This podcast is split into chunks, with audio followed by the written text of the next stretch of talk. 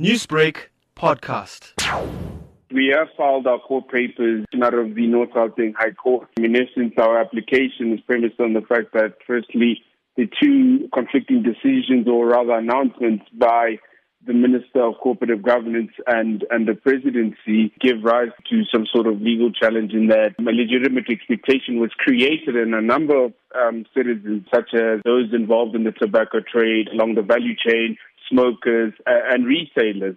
Now, we are, amongst other things, reviewing that decision, and we have requested from government the documents underpinning the two conflicting decisions. We are also raising the point that the rights of smokers are being infringed, heavily relying on the fact that nicotine, the withdrawal symptoms associated with nicotine nicotine usage um, will have some sort of psychological impact on smokers as, at large.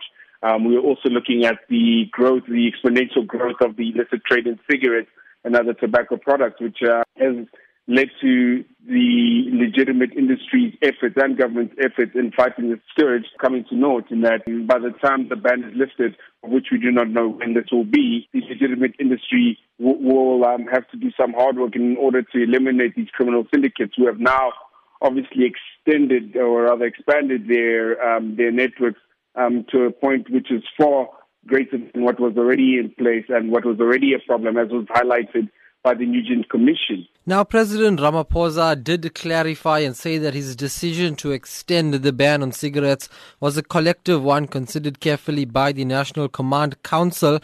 Do you think that government will consider, after your court application, to make what will be another U turn and allow the sale of cigarettes? Look, we remain hopeful. I mean, ultimately, uh, whether government makes a U turn or not, we will be approaching the court, and I think the court will be the ones that are going to make a ruling on this particular issue. We have obviously been advised by government that they are prepared to engage in as far as this issue is concerned. Now, to get back to your initial point that you made in as far as the consultation that the president made. What is of concern to us is that the initial announcement, which was made by the president, must have followed a similarly consultative process. Now, our question then would be then why the president was in such a rush to make such an unequivocal statement to the public um, and thereafter to, to make a U-turn in as far as that decision is concerned. So these are one of many legal uh, points that our legal team will be advancing in as far as the ban on the sale of cigarettes.